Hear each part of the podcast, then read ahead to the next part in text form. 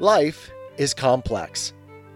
Join us for the simple gifts of wisdom, love, and delight in the written word.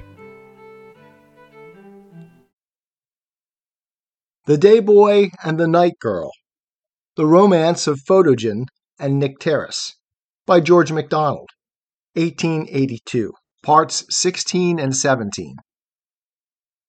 16. An Evil Nurse. Watho was herself ill, as I have said, and was the worse tempered. And besides, it is a peculiarity of witches that what works in others to sympathy works in them to repulsion. Also, Watho had a poor, helpless, rudimentary spleen of a conscience left, just enough to make her uncomfortable, and therefore more wicked.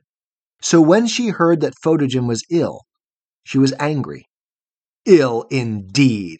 After all she had done to saturate him with the life of the system, with the solar might itself. He was a wretched failure, the boy. And because he was her failure, she was annoyed with him, began to dislike him, grew to hate him. She looked on him as a painter might upon a picture, or a poet upon a poem, which he had only succeeded in getting into an irrecoverable mess. In the hearts of witches, love and hate lie close together, and often tumble over each other. And whether it was that her failure with Photogen foiled also her plans in regard to Nycteris, or that her illness made her yet more of a devil's wife, Certainly Watho now got sick of the girl, too, and hated to know her about the castle. She was not too ill, however, to go to poor Photogen's room and torment him. She told him she hated him like a serpent, and hissed like one as she said it, looking very sharp in the nose and chin, and flat in the forehead. Photogen thought she meant to kill him, and hardly ventured to take anything brought him. She ordered every ray of light to be shut out of his room. But by means of this he got a little used to the darkness. She would take one of his arrows, and now tickle him with the feather end of it, now prick him with the point till the blood ran down. What she meant finally I cannot tell, but she brought Photogen speedily to the determination of making his escape from the castle. What he should do then, he would think afterwards. Who could tell but he might find his mother somewhere beyond the forest? If it were not for the broad patches of darkness that divided day from day, he would fear nothing. But now, as he lay helpless in the dark, ever and anon would come dawning through it the face of the lovely creature who on that first awful night nursed him so sweetly. Was he never to see her again? If she was, as he had concluded, the nymph of the river, why had she not reappeared? She might have taught him not to fear the night, for plainly she had no fear of it herself. But then, when the day came, she did seem frightened. Why was that, seeing there was nothing to be afraid of then? Perhaps one so much at home in the darkness was correspondingly afraid of the light. Then his selfish joy at the rising of the sun, blinding him to her condition, had made him behave to her in ill return for her kindness, as cruelly as Watho behaved to him. How sweet and dear and lovely she was! If there were wild beasts that came out only at night and were afraid of the light, why should there not be girls too, made the same way, who could not endure the light, as he could not bear the darkness? If only he could find her again, Ah, how differently he would behave to her! But alas, perhaps the sun had killed her, melted her, burned her up, dried her up, that was it, if she was the nymph of the river. 17. Watho's Wolf From that dreadful morning Nycteris had never got to be herself again. The sudden light had been almost death to her and now she lay in the dark with the memory of a terrific sharpness, a something she dared scarcely recall, lest the very thought of it should sting her beyond endurance. But this was as nothing to the pain which the recollection of the rudeness of the shining creature whom she had nursed through his fear caused her. For the moment, his suffering passed over to her, and he was free. The first use he made of his returning strength had been to scorn her. She wondered and wondered. It was all beyond her comprehension. Before long, Watho was plotting evil against her. The witch was like a sick child weary of his toy. She would pull her to pieces and see how she liked it. She would set her in the sun and see her die, like a jelly from the salt ocean, cast out on a hot rock. It would be a sight to soothe her wolf pain. One day, therefore, a little before noon, while Nycteris was in her deepest sleep, she had a darkened litter brought to the door, and in that she made two of her men carry her to the plain above. There they took her out, laid her on the grass, and left her. Watho watched it all from the top of her high tower, through her telescope, and scarcely was Nycteris left when she saw her sit up, and at the same moment cast herself down again with her face to the ground. She'll have a sunstroke, said Watho, and that'll be the end of her.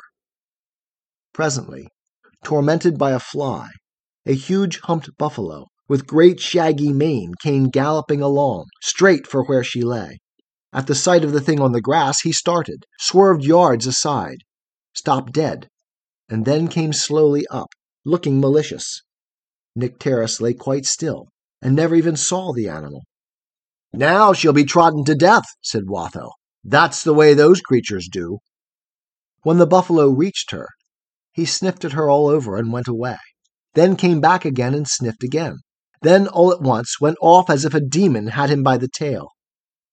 Next came a gnu, a more dangerous animal still, and did much the same. Then a gaunt wild boar, but no creature hurt her, and Watho was angry with the whole creation. At length, in the shade of her hair, the blue eyes of Nycteris began to come to themselves a little, and the first thing they saw was a comfort. I have told already how she knew the night daisies, each a sharp pointed little cone with a red tip and once she had parted the rays of one of them with trembling fingers, for she was afraid she was dreadfully rude, and perhaps was hurting it. But she did want, she said to herself, to see what secret it carried so carefully hidden, and she found its golden heart. But now, right under her eyes, inside the veil of her hair, in the sweet twilight of whose blackness she could see it perfectly, stood a daisy with its red tip opened wide into a carmine ring, displaying its heart of gold on a platter of silver. She did not at first recognize it as one of those cones come awake, but a moment's notice revealed what it was. Who then could have been so cruel to the lovely little creature as to force it open like that and spread it heart bare to the terrible death lamp? Whoever it was, it must be the same that had thrown her out there to be burned to death in its fire. But she had her hair, and could hang her head, and make a small, sweet night of her own about her. She tried to bend the daisy down and away from the sun, and to make its petals hang about it like her hair, but she could not. Alas, it was burned and dead already. She did not know that it could not yield to her gentle force, because it was drinking life, with all the eagerness of life, from what she called the death lamp. Oh, how the lamp burned her! But she went on thinking, she did not know how, and by and by began to reflect that, as there was no roof to the room except that in which the great fire went rolling about, the little red tip must have seen the lamp a thousand times, and must know it quite well and it had not killed it. Nay, thinking about farther, she began to ask the question whether this, in which she now saw it, might not be its more perfect condition. For not only now did the whole seem perfect, as indeed it did before, but every part showed its own individual perfection as well, which perfection made it capable of combining with the rest into the higher perfection of a whole. The flower was a lamp itself. The golden heart was the light, and the silver border was the alabaster globe, skilfully broken and spread wide to let out the glory. Yes, the radiant shape was plainly its perfection. If, then, it was the lamp which had opened it into that shape, the lamp could not be unfriendly to it, but must be of its own kind, seeing it made it perfect. And again, when she thought of it, there was clearly no little resemblance between them.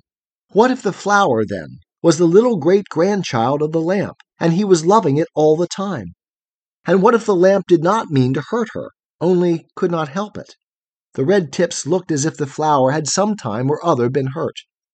What if the lamp was making the best it could of her, opening her out somehow like the flower? She would bear it patiently and see. But how coarse the color of the grass was! Perhaps, however, her eyes not being made for the bright lamp, she did not see them as they were. Then she remembered how different were the eyes of the creature that was not a girl, and was afraid of the darkness. Ah, if the darkness would only come again, all arms, friendly and soft everywhere about her, she would wait and wait and bear and be patient. She lay so still that Watho did not doubt she had fainted. She was pretty sure she would be dead before the night came to revive her.